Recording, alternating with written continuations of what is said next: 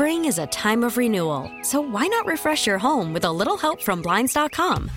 We make getting custom window treatments a minor project with major impact. Choose from premium blinds, shades, and shutters. We even have options for your patio, too.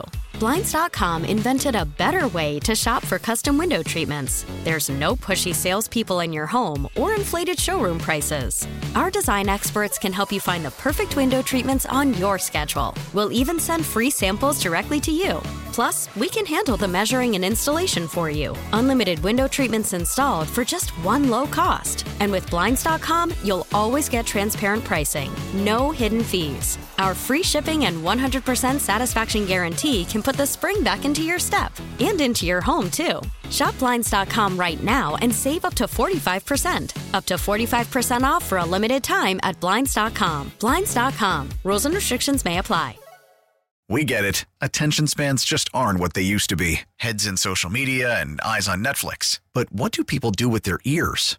Well, for one, they're listening to audio. Americans spend 4.4 hours with audio every day. Oh, and you want the proof? Well, you just sat through this ad that's now approaching 30 seconds. What could you say to a potential customer in 30 seconds? Let Audacy put together a media plan tailor made for your unique marketing needs. Advertise with Audacy. Visit ads.audacy.com.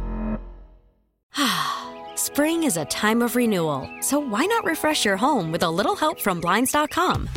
We make getting custom window treatments a minor project with major impact. Choose from premium blinds, shades, and shutters. We even have options for your patio, too. Blinds.com invented a better way to shop for custom window treatments. There's no pushy salespeople in your home or inflated showroom prices. Our design experts can help you find the perfect window treatments on your schedule. We'll even send free samples directly to you.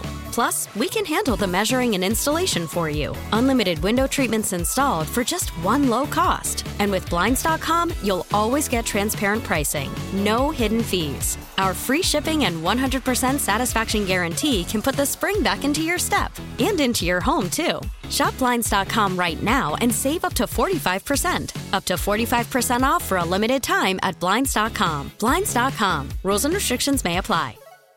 We really need new phones. T-Mobile will cover the cost of four amazing new iPhone 15s, and each line is only $25 a month. New iPhone 15s? Only at T-Mobile get four iPhone 15s on us and four lines for 25 bucks per line per month with eligible trade-in when you switch.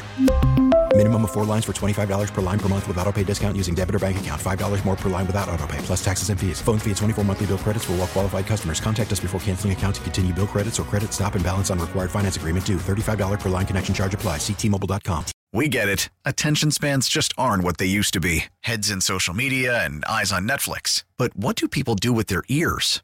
Well, for one, they're listening to audio. Americans spend 4.4 hours with audio every day. Oh, and you want the proof? Well, you just sat through this ad that's now approaching 30 seconds. What could you say to a potential customer in 30 seconds? Let Audacy put together a media plan tailor made for your unique marketing needs. Advertise with Audacy. Visit ads.audacy.com. The Parkins and Spiegel Show. Put him in the hall. Put him in the Hall of Fame. Parkins and Spiegel. Killer rack. Count it in a foul. We're going to crank it up nonstop. The near sideline of the front court. Vooch jumping up and down. And a pass to MB, three point range to the left. He'll launch for three. Back rim, no good. Rebound, Caruso. And the Bulls have done it. They've stunned the Sixers and ended Philadelphia's winning streak at six as the Bulls beat the Sixers 108 to 104. Absolutely terrific played game. Bulls really had control most of it. Never uh, defensively held Philadelphia under 30 points every quarter except the last. Philadelphia makes a big run, but the Bulls hang on. I mean, really impressive win for the, the Chicago Bulls. 108 104 over Philadelphia. As you heard right here on Chicago Sports Radio 670, the score last night. Zach Zaidman filling in for Chuck Swirsky last night. The Swirsky will be back for the Bulls next game, but that was just a fantastic victory for the Bulls, who are now 11 and 17. You could start to think about the possibility of the Bulls maybe being a playoff team, but Let's get all the insights and opinions on the Chicago Bulls team with the guy who is with the Bulls every day of his life, basically. That's Joe Cowley, Sun Times beat writer for the Bulls. He joins us on the guest hotline presented by Circa Sports Illinois. What's going on, Joe? How are you? That would be a horrible life if that actually was true. yeah, man, it's the life. You've been living the life for a long time between the White Sox and the Bulls, man. That's the Yeah, this is year I think I did 12 years White Sox, 2 years column and I think this is year 12 or so Bulls. So, yeah. I didn't Oh, well, I, I, didn't know about White Sox Cowley. I, I was oh, still yeah. living elsewhere during that stretch. Okay, so you are uh, You've uh, been through the ringer a bit. Ass. White Sox Cowley was a complete ass. Everyone hates him. By comparison to Bulls, Cowley just being you know, like Santa Claus. Cowley. He's Mr. Positive. That's yeah. right. Yeah, I I loved White Sox Cowley. We can get into that another time, yeah, but we may need to. But I guess I guess Joe, there are reasons for positivity for the Bulls, and let's start with just last night's game before we zoom out to the bigger picture with the Bulls and Zach LaVine and all of that stuff. What was the most impressive part of the Bulls game for you last night? Because there were a lot of good things that happened last night. Yeah, I think it was that they didn't fold when when Philadelphia ran them down um, in that third quarter. Um, you know, it could have been one of those nights where they just let go of the rope. Um, they didn't. You know, they believe in this young wave of talent for the first time in you know three years. It's actually showing itself, um, and it looked disastrous at the beginning of the year. It looked like you know Arturas really swung and missed on almost every draft he made. Um, now there's at least a little life there. Um, you know, obviously Coby White was a Gar-Pax pick, but you know with Patrick Williams specifically. Um, so yeah, and and then that last possession, just the the way they played that. I mean, that's the perfect personnel. That's how you wanted that executed. You knew it was going to be pick and roll with Maxey and Embiid. You knew you wanted Caruso to disrupt that that screen and and and that pick and roll action. He did that. You knew you wanted Vooch to be able to sink back in time and recover and, and help build that wall. And then for Coby to step up as that key piece of the wall, then DeMar to box out and get the rebound. I mean, that's those are the little things that they've overlooked in so many bad losses the last two years. And to execute that defensively, just like you needed it executed, was perfect. And to me, you know, that that kind of summarized that game is when they needed that big stop, they got that big stop, and that came after Jimmy Butler ripped their heart out when they didn't get that stop and they didn't double team him, they didn't do the right thing two nights earlier. So that shows me a group that is learning, is being coached, and is listening to the coaching. So They've won six out of their last nine, with LeBron and the Lakers set to come to town tomorrow. Now that we are seeing this this enhanced version of performance and production and togetherness from the Bulls, uh, does, does this recalculate anything for for the brass, for for AK, for Eversley, and just in in what they may try to do to to try to get the most they can out of this season? No, because I think the plan was, you know, the plan the last month has been move off of Zach if you can. Whatever assets you get back, you know, obviously they would love to do it sooner than later. They would love to do it closer to the January 15th date when rest of the players that signed contracts over the summer are eligible to be traded, because then that will give them about 10 to 12 games. I think I counted it out. If they could do it right on January 15th or 16th, right around there, they'll have uh, nine to 10 games to kind of assess. Okay, this is what we look. We know what we look like without these extra assets we got back for Zach LaVine let's get a little taste of what it looks like with these these extra assets. so then they can decide. All right, now do we approach Demar about a contract extension, or do we go ahead before February 8th when the trade deadline comes and goes and move Demar and and and rebuild this a little differently? So that's the big decision. Now that's all great on paper, but you need a dance partner in that. And right now, the dance partner is not being found on the market. There's just, there's no market for Zach LaVine, and it's not to say that people don't covet his talent. They just don't cover it on December. What are we, 19th, whatever today's mm-hmm. date is? Yep. Because it's too early. It's too early in the game. With the play-in, that that allows teams to feel a lot better about themselves than they should. So you know the the the the, the trade talks are going to drag on longer than probably the Bulls are comfortable with, but they don't really have a choice. And the problem in all this is Zach opened up his mouth and or his representation opened up his mouth and put it out there so early yeah. that you kind of damaged your own your own um, trade value. And and I still don't understand why they did that. The only thing I can think of is they're telling younger teams that might have gotten involved don't bring Zach in because he can be disruptive.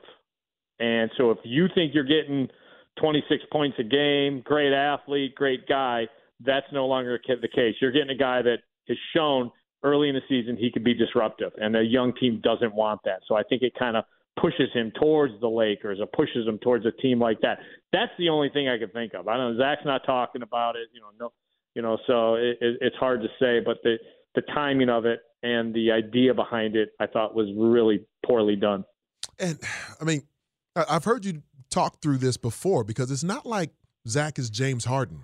He hasn't been some malcontent throughout his career that's right. been difficult to be around and makes everybody's lives miserable all the time and orders himself out of town over and over again. So I mean right. that, that that scenario there. I mean, is it?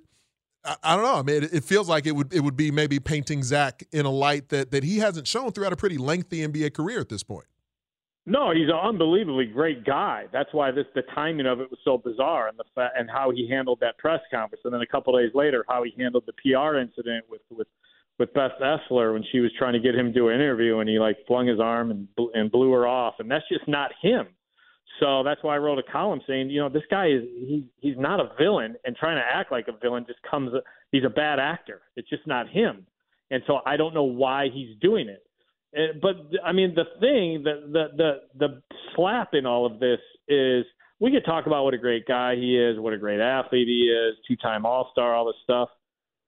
But what we're seeing on the court without him is a better band, brand of basketball with this group. Right. And that's the big issue. And other teams are seeing it too and going, wait a second, you've had this is year ten of the guy.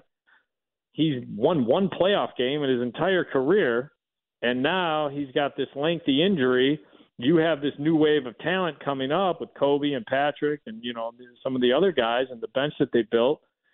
Um, why would we want him? Because we're seeing a guy that's empty calories.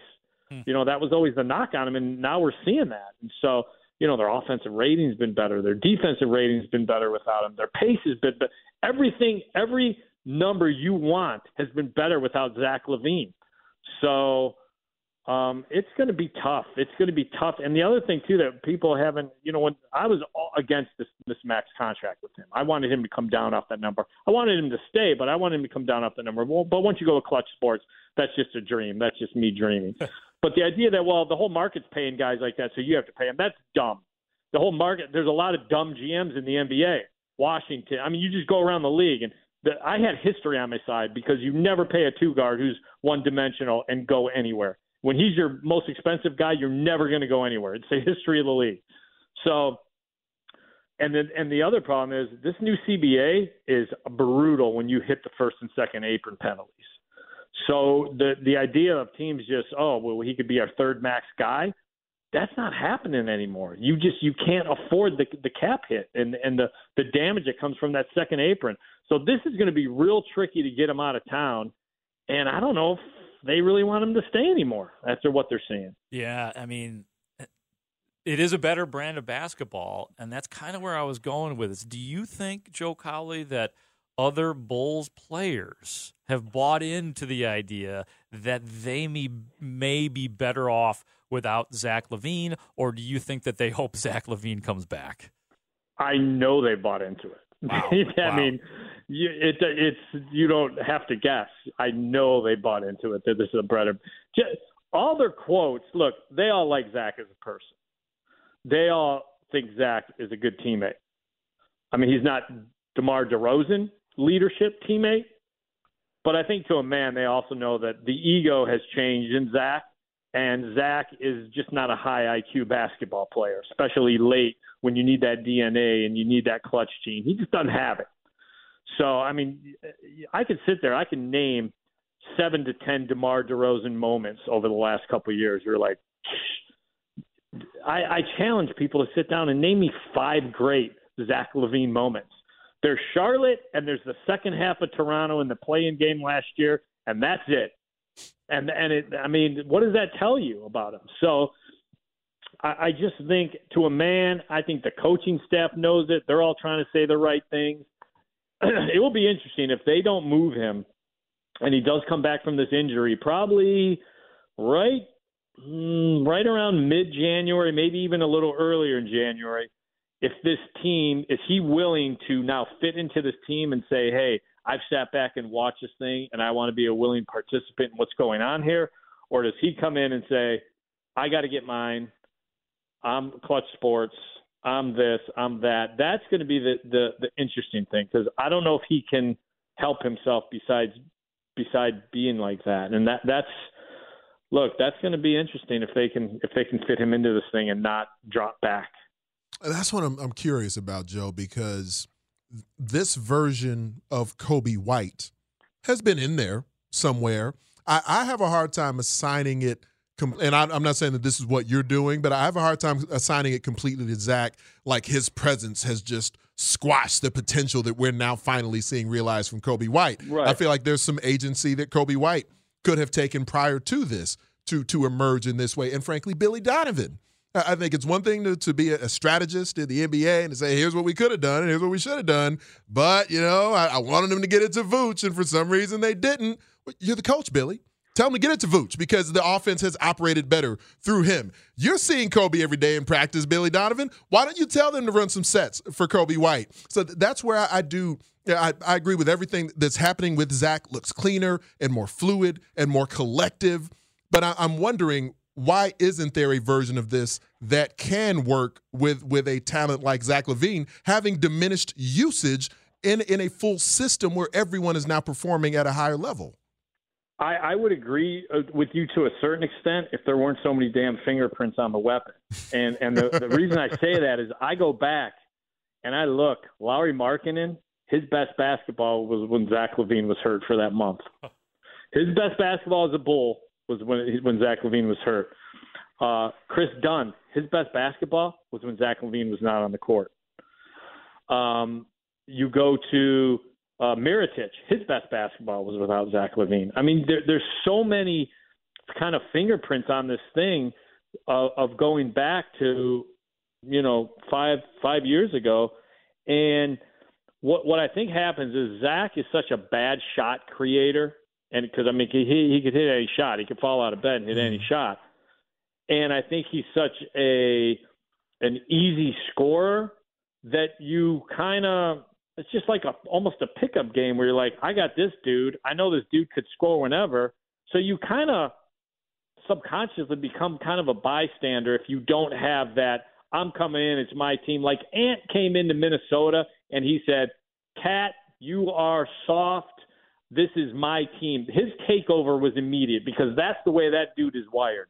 Patrick is nowhere wired like that. I don't think Coby's wired like that. He's a little more wired like that than Patrick, obviously. But when you're like playing with these veterans, it's just kind of hard to find what's my niche. Where where can I? When that guy's gone and you don't have an ego guy, because Demar is not an ego guy. We saw what he was in San Antonio, and Vooch is not an ego guy. And when you take that ego out of the equation, and you have guys that are kind of playing for each other and don't care who scores, and all of a sudden aren't feeling slighted if they get pulled out of a game like Zach did in Orlando last year, um, or aren't getting the defensive assignment they think they get, like happened earlier this year in Toronto, where Coby kind of pushed Zach towards the guy and said, "No, no, I'm guarding Schroeder." Um, so when you don't have that, it's just different, and guys have a, a, a different sense of freedom and play with the with with the freedom that they don't have when when he's out there. And it's not necessarily his fault. I mean, it is to a certain extent, but Billy's not uh, uh, put the hammer down type of coach. He's a veteran friendly coach and that's always been the knock on him is that he he's he's hard on the young guys, and it's almost a little country club with the veterans. I think there's some stuff that probably goes on behind closed doors that we don't get to see, but as far as what we see on the court, he's very very country club with the veteran guys. Um, so. You know, I, I, so I, I mean, I understand what you're saying, but if I didn't see so many fingerprints over the years of guys that just seem to play better when Zach is not playing that that mm. night or is limited in minutes, then I'd agree with you. But I, I, I just, just like I said, there's just too many fingerprints on it. Eh, I love what you're saying about DeMar DeRozan and you know wanting to be a team player and doing whatever he has to do because you look at you know last night Coby White 24 points, nine assists, eight rebounds. Vooch had a terrific game last night, 23 points, eight rebounds, four assists, and there's DeMar DeRozan, 15 points, five assists, four rebounds in the game. Would would DeRozan be comfortable in a, in something like that every night where he is the the third leading scorer, or let Coby White be the guy? Would he really be comfortable with that long term with the Bulls? Uh, he's been trying to tell those guys be the guy. He's been trying to. I mean, that's why Patrick goes out to L.A. and trains with Demar, and Coby goes out and trains with Demar, and he, you know, goes to Ayo's jersey retirement uh, ceremony in, in Illinois. He's that guy. He wants all these guys you know, his whole idea is I don't have to be the highest wave in the ocean. I mean, to make this thing float, and and and that's his mentality. And I think he learned that in San Antonio. I don't think he had that in Toronto. He needed to go to San Antonio sure. and play with Pop and have that ego kind of put in check. At the end of the game, there's still a, a Demar. I think I think he's tried to give it to Zach. There are a lot of instances where he tried passing the torch to Zach, and he just knows Zach just doesn't have that killer DNA to finish a game. I thought yesterday Coby should have been given the chance to finish that game a little more than DeMar gave him. There was a little bit too much ISO, and that's why I asked Billy about it after. Um, but he also has a track record of finishing games. And so I think, you know, until, you know, it's almost, you know, six one way, half a dozen the other, do you allow Coby to get that DNA by giving him a chance to finish games? Or you just say we need to win this game and I know what I can do being DeMar DeRozan, so I have to finish it. I think in that instance yesterday, I could see why DeMar's like, it's the Sixers. This is a huge win. This ball's staying in my hands and I'm playing ISO ball. So, um, but I think overall, how he would want it to be, I think DeMar would love the idea at the end of the year if he's 15 with 6.7 assists a game. I honestly think he would get a huge kick out of that. And every, you know, and the young guys are continuing to play like they are. Because to me, that would tell him the work I'm investing in these guys and the care I'm putting into these guys off the court, it's working. They're buying into what I'm teaching. And that's what the dude loves doing, man. He loves raising other people. So um, that's why the contract extension is on the table. It's not because of his play necessarily, it's because you're buying the package of leadership to help this wave get to the next level. So Debo is the Jose Abreu of the the current Bulls. there you go. Yeah, I like that. It's a good parallel by me. Um, Coby White, what is what is Coby White playing himself into at this point? Yeah. I'd say you know, I mean, you, you're going to hear All Star talk. I don't think he's there yet. Uh, I don't think the sample size is big enough. Um, but even like you know, you know, you can hear because Philadelphia, you sit right where a lot of the people are and a lot of the media, and you're hearing the fans. I think they've probably noticed the box score of Coby White the last couple of weeks, but I don't think they've sat down and watched Bulls basketball. And you could hear the fans going, "Damn, Coby White! Really? Someone stop Coby!" I mean, so when you're starting to hear that now, that that tells you a guy is coming.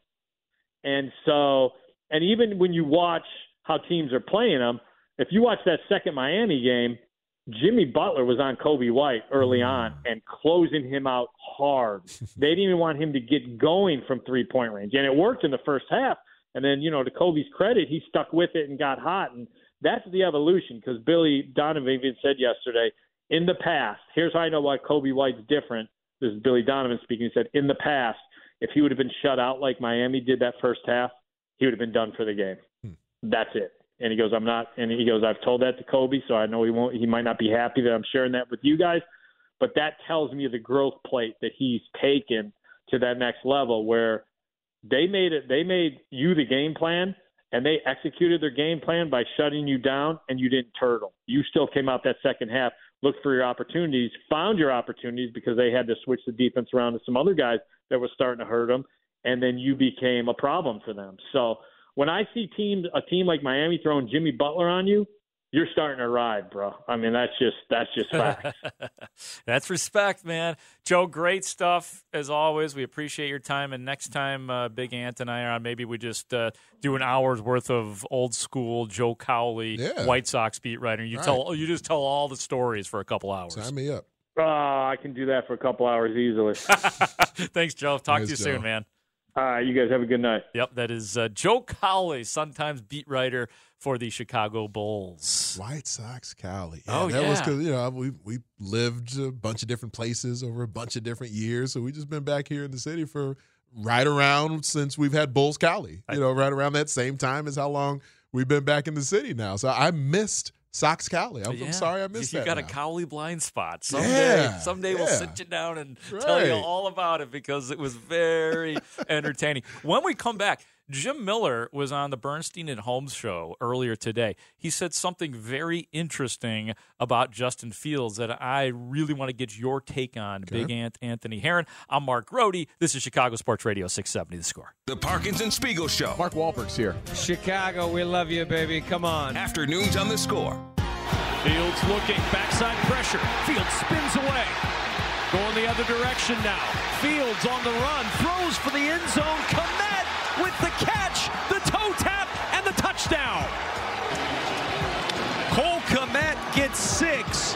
but give Justin Fields the credit there. Heck of a play by Justin Fields in the Bears 20 to 17 loss to Cleveland this past Sunday.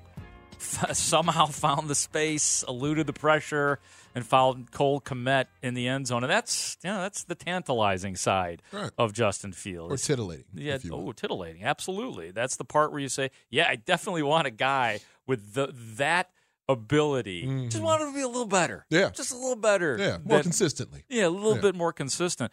Jim Miller um, today, the the former Bears quarterback, had a critique of Justin Fields. He was on with Bernstein and Holmes today, and the in summary, the critique is Jim Miller questioning the prep of Justin Fields in some cases. Take a listen to this. I would drill into the quarterbacks. They better know their protections. I mean, it should light up at you like the the movie A Beautiful Mind, where you see. I'll give you a case in point for the Bears as an example. They played Minnesota. They open up in five wide, so it's empty. All right, so you only have five offensive linemen. So if they bring six, you're hot.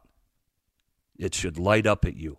On the first play of the game, Justin Fields gets sacked on a scripted play. That's to me that's that can't happen. And to me that's preparation. To me that's studying because you know, and I'm not saying this to to come down on on Justin because I think he's a fantastic player and he's got the tools to be great.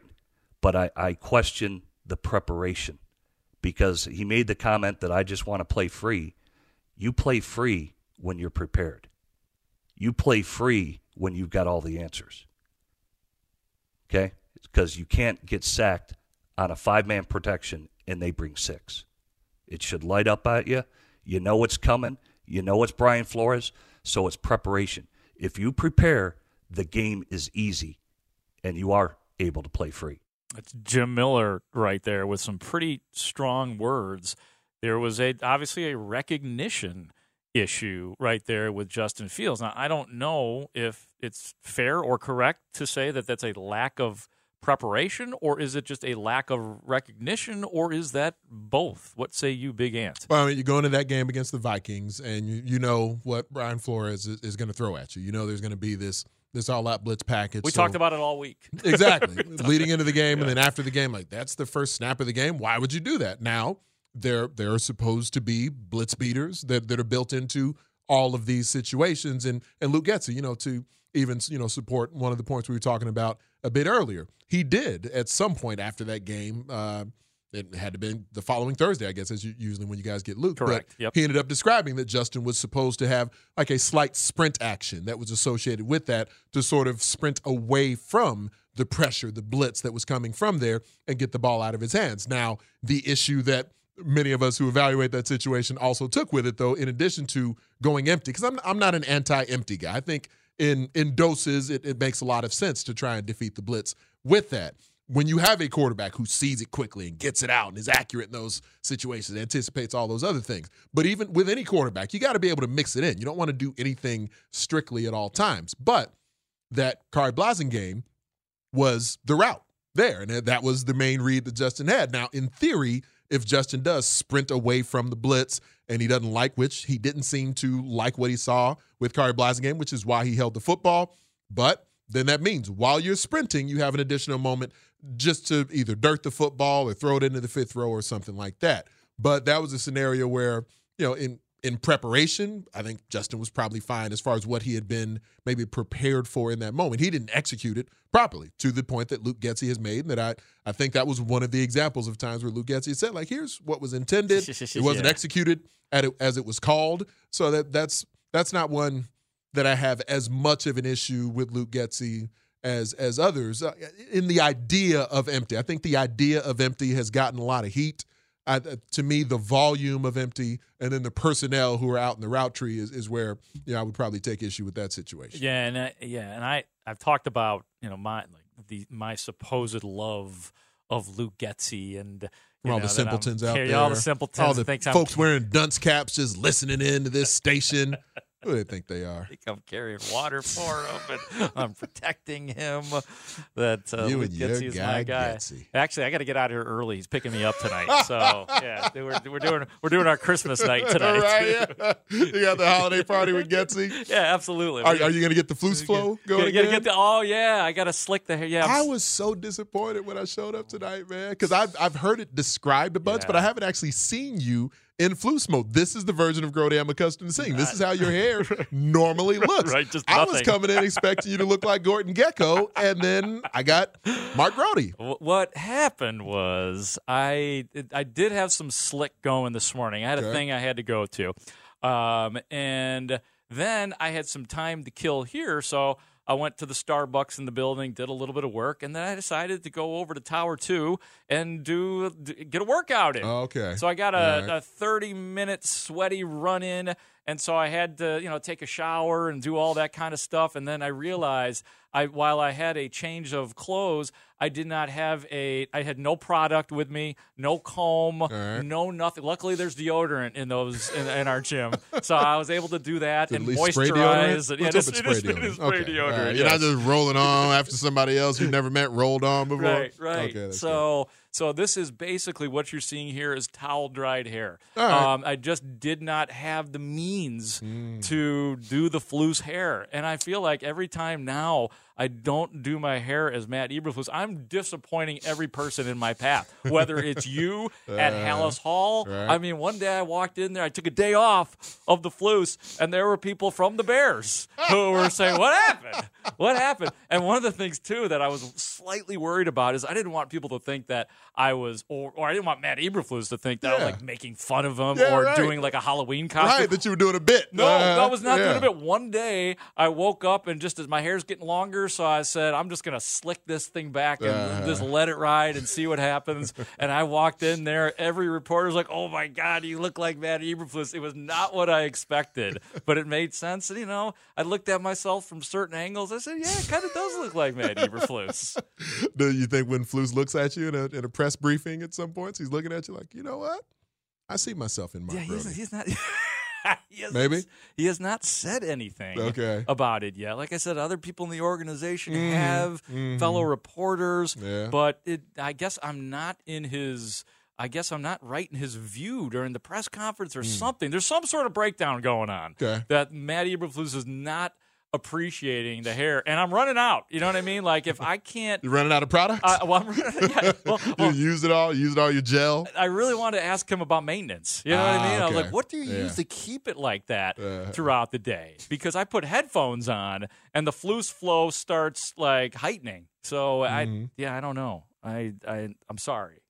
Sorry. You, should be. yeah. I had high expectations when we showed up today. It's been a few weeks, I think, since I've seen you in person. Yeah. And this is what I get. You've been hearing all the hype Been hearing it. all the flu hype. Yeah. Mm. I walk in and uh, absolutely nothing. Well, So- if your prediction comes true and he's back as head coach next season, then next Halloween you can go as Matt Eberflus, and then it will just all come full circle at that That point. is a great idea. I guess there was a Bono impersonator out there who At Halas? No, like going to local restaurants in the area. Ah.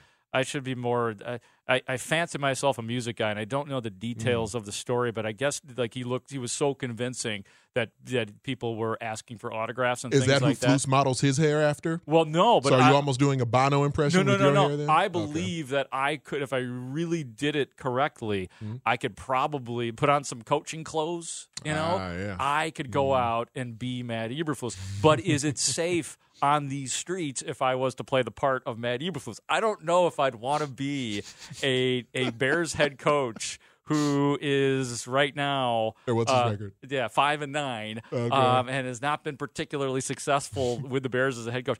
Is that a safe move for me in public? I don't know that it is. Oh, I'm, I'm looking at the Flus flow on social media right now. It's oh, you very found flusy. it. You found the flus It- flow. it is very flusy. Yeah, so I'm glad you I asked that because a lot of texters were asking too. I guess Twitchers too, who have been watching the show Uh-huh. and are probably And simpletons, all Yeah, the above. ah, the simpletons. The only people who are the see now I got to explain it again. No, you don't. It's the All they got to do is rewind the Audacy app, and they will know why Mark Grote thinks they're simpletons. What was it? Hour number one. Sure, I believe it was. Go hour, with that. hour. That was like minute number one. it was really early in the show. For all it didn't you take long. simpletons out there. It did not take long. Yeah, they well, came at Groats, and he came back got with personal- authority. That's right. They, you- you got personal on me, so I got personal on you. They got the horns. They, they came with the bull. you get the horns. Yep, uh-huh. That is correct. All right. I have seen both Hub Arkush wandering the hallway. I saw Hub. I saw Hub. I saw Gabe. Okay. I saw Gabe. He came in You got too. a Gabe Ramirez sighting too. I saw Gabe All right. Ramirez. That's oh. right. Oh. He is your guy, Sean Sears. He is. The, he's a guy. Wow. No, I love Gabe. Wow. Gabe knows I love him. You too, man. I, I do love the healthy tension that because you two both still subscribe to you love the Cubs and hate the Sox. He loves the Sox and mm. kind of hates See, the Cubs. the funny thing is, like, I don't hate the White Sox. Really? I don't takes- believe you. He just takes everything as like a shot at the White Sox. He Oh, you said that about the you're trying. Always trying to start it. Just like, all right, man. I, Oh yeah, he does project like he hears like the, sl- the slightest slight. That's the life of a Sox fan. That is the life That's of a Sox fan. But little, I don't. I- little brother syndrome. Hey, it's tough, man. yeah, I don't believe you, Sears. I believe you hate the White Sox. I, I do. I do. I don't. They're think- not like my favorite team, but I don't, I don't hate them. Okay. Okay. Not a big Jerry Reinsdorf fan, but you know, it sounds Okay. like White Sox fans aren't either. So, So Surprised he and Buterbaugh get along so well in there. I mean, I'm assuming they're getting along. Buter, Oh, we like each other. We're yeah, friends. Yeah. No, you guys are actually. so you guys hilarious missed it. Tyler together. was giving me noogies earlier. Okay. you know what? I I do love you too. As long as they were Like, deserved. I- if I'm- you earned them, then When, when I was sitting out in the hallway getting ready for the show, you guys were in a production studio, and I just kept hearing like Beavis and Butthead laughter coming from that studio. And I'm like, I, I love these guys, man. You guys are like your own little act in the hallway, and I do appreciate it. We like to laugh. No, yeah, we have a good time. You guys are hilarious. I love it. Uh, we will bring in Gabe Ramirez and Hub Arkush as long as they are game for us. get some extra work out of them. yeah, they will be hosting from 6 to 9 tonight. So we will transition with those two next on the Parkins and Spiegel show on the score. Would you like some fries with that? I thought Gabe kind of carried the show. He did. What a voice.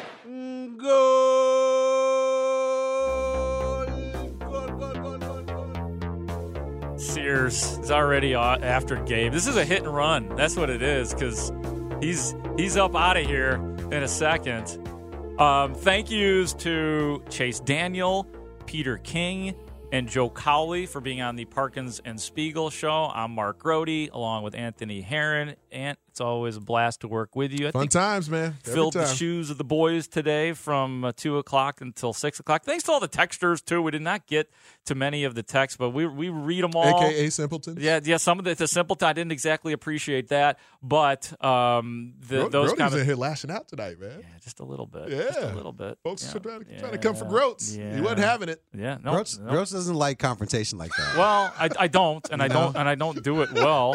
But I he's, think he's nice until you you, you, you, you, take him off his course. Yeah, you take you know. That's, yeah. that is, you know that, Yeah, I know. I And. Hub can relate to what happened to me. Like if you defend somebody, like I was def- to some degree l- defending some of what Luke Getsy does, some of what Luke Getsy does, and that means that He I'm called Luke Getsy the greatest offensive mind in the history of Western See? civilization. And, which means if you defend him, I'm carrying water for him. I'm sucking up to him. So I've been getting all of that from was people. Gatsky. Like, like that. I'm pr- I'm Gatsky. protecting him. I'm sure you've gotten some of that hub through the years. I have because I've probably been not protecting but defending Luke Getsy more than you have. Hmm. He's a football coach. All these fans who think they know what they're talking about don't have a clue, you, you know. And these are the people who are, you know, criticizing Luke Getsy. I don't know if if Getz is, is a good coach or not. You know, I, I don't think he's bad. I don't think he's good from what I've seen so far. But I, but I know that he did a lot to earn that job. Mm-hmm. I know he knows a lot more about that job than me, let alone all these other people who are criticizing it. I've been doing this for 45 years, Right. and, and I'm just tired of it. You know, it, the same thing with the the firing flu stuff, which I heard you guys talking about Yeah. about 15. Yeah. It was so stupid when people started talking Yeah, about it. like week There- there was- three or whatever. the Bears weren't talking about it. Nobody Right. was. He, uh, the guy's in the second year of a rebuild. It's not just a second year; it's a rebuild. Yeah. He's actually doing a pretty good job. They're just not winning as many games as we would like them to win. And and I want somebody to show me what bad call he made or what he did to lose those three games in the fourth quarter. Those are on the players. I'm, I'm sorry, and I don't mean to get at the players because I think the players are doing a good job. You're right. I think the players are, are improving quickly. You know, a Uh-huh. lot of some of them I'll get after because they deserve it. Yeah. But but all this going after Getsy and Flus drives me nuts. You know because in the middle, well, they're past the middle now, getting towards the final part of the second year, really the first full year of a rebuild because they were just tearing it down last year. Last year was a teardown. Yeah. I think they've done a pretty decent job. Not I'm not going to call it good, but a pretty decent job. So Mm. the, we'll see. The what team happens. is definitely getting better. There's no doubt about that. My, one of the points I made, I kind of started it in transition. I know, uh, I, I assume it was Connor O'Donnell who put it out there. I retweeted it a few minutes ago. Just that the Bears, and you, no one has covered the Bears more than you have over the years, Hub. Regardless of, and it feels like it is more likely than not the Bears would move on from Justin Fields and draft a quarterback in the first round next season.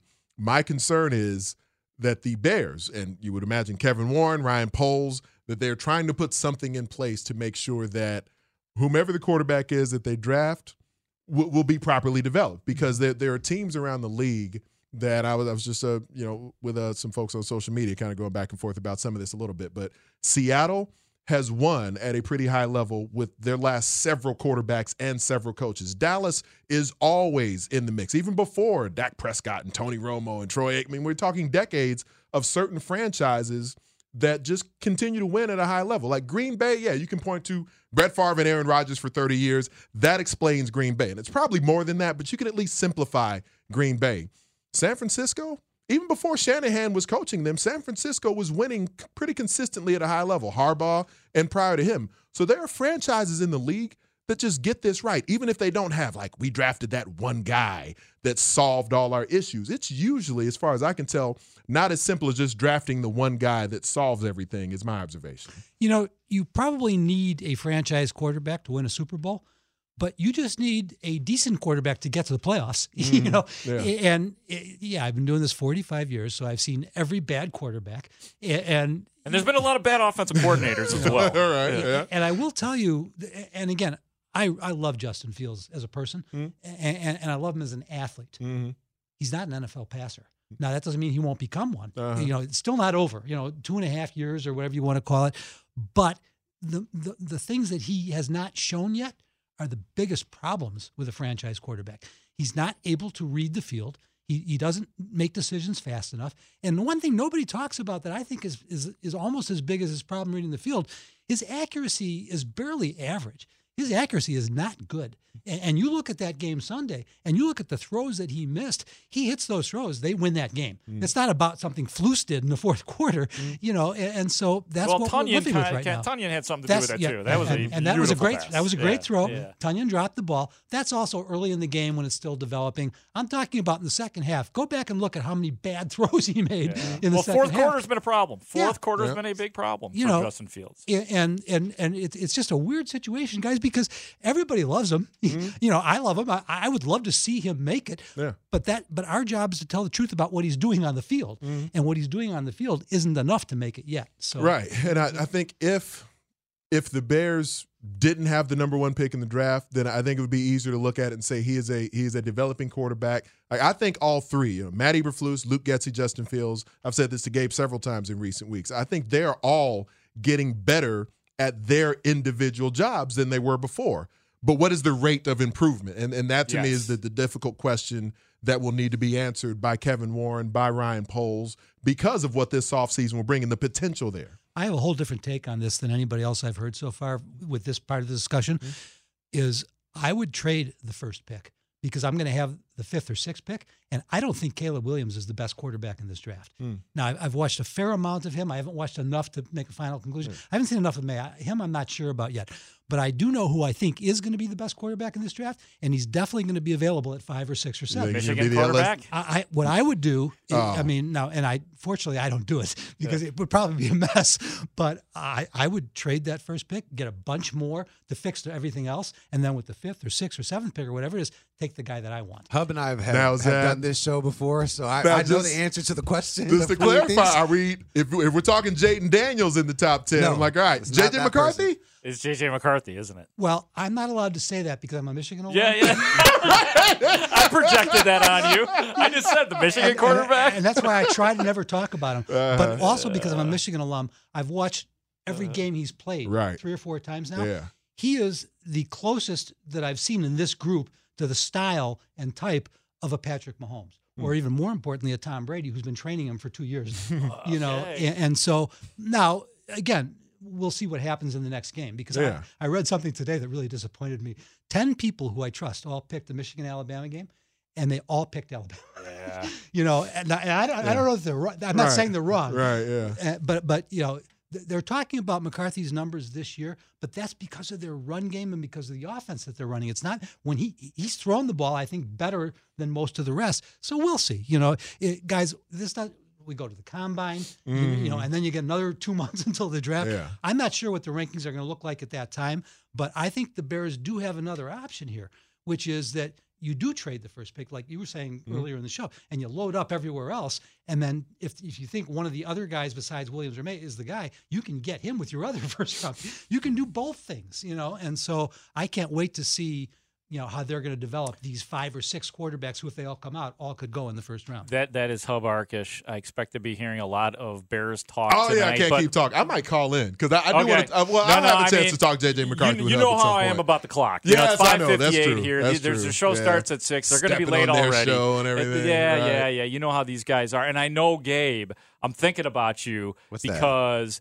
The, it, I don't know if Zach LaVine's ever going to play for the Bulls again, and I know that you love Zach LaVine, but I also know that you predicted that the Bulls would be in the playoffs, and this was about two weeks ago. I think I heard you say mm. that. I said I said the Bulls are going to be in the playoffs. I knew they were going to be playing well, but I also knew that they'd get something in return for Zach LaVine Okay. that would then, you know, obviously make their team that much better. And if those people are high character guys that could buy into Okay. whatever it is, So that you've they're dealt with it. You've dealt with it I deal with it here at the score when I walk there. I had to deal with some low character guys, and I was like, I, I can lift these spirits up. you know? Yeah. no, no, no. But I do think the Bulls are going to make the playoffs. They were playing good. Yesterday was a good game. Yeah. Team, So good. I mean, not that the, not that the Sixers were playing hard, right? Let's not forget they got to play them back to back. So that's And be- they're a little banged see up what they do right? in, I next, mean- the next game against Yeah, the but they came out on fire. I mean, Philadelphia looked like they were going to win the game in the first quarter last night, and the Bulls. th- They responded. Not only did they It's the erase a double digit lead, they took a mm-hmm. double digit lead. The second unit of the Bulls is that, is that good, where it can match up with any team in the NBA. With Andre Drummond, the big, just getting all the rebounds, and then you got Alex Caruso playing well. I mean, they, they, they got a really good second unit and some guys that are playing hard right now. So Man, I feel like there's been so many different examples in recent years where you want to talk like Boston or Denver or Utah or San Antonio, like the LA or any LeBron team really. When the ball moves, the NBA is just prettier. Golden State is the, the best at it over the past decade. I don't know why Zach wouldn't want to step into what they're doing right now and, and try to fit into it. like it, just logically, that would make sense. Right, but and I think Zach only knows how to play one way, right? He's only been on bad teams, right? So he knows how to be the man, right? Devin Booker dealt with that in his whole career, like even Mhm. from high school. He was always on bad teams, didn't win state championships, but he was putting up 40, 50 points a game, right? So it's like, how do you adjust your your style of basketball to then complement those around you? Listen, if you're in the NBA, you're good. You can shoot. Mhm. You can shoot threes. You can do it at a higher clip than 99% of the people in the world, right? So when you're playing a team style of basketball, yeah, you're going to be able to perform well. But when you're a superstar player, the way to mesh in, I mean, how did Jordan do it?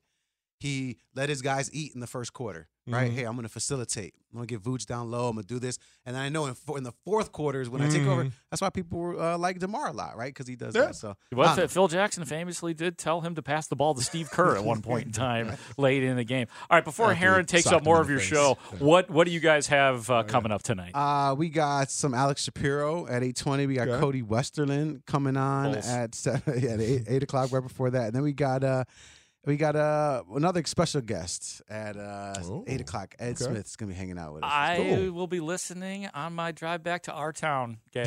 to- to- to Chicago park. game in Chicago Yeah. or, or Oak Park Gabe Yeah. in Oak Park oh, Road now. And yeah. G&G, what you and I, I believe, are on tomorrow afternoon. Yes, I think that is afternoon. the case. So Yeah, I will look forward to that. on. Hub, it's always good to see you, my friend. It's Gabe Ramirez and Hub Arkish next for Anthony Herron. I am Mark Grote on Chicago Sports Radio 670 The Score. Baseball is back, and so is MLB.tv. Watch every out of market regular season game on your favorite streaming devices, anywhere, anytime, all season long. Follow the action live or on demand. Track four games at once with multi view mode and catch up with in game highlights. Plus, original programs, minor league broadcasts, and local pre and post game shows. Go to MLB.tv to start your free trial today.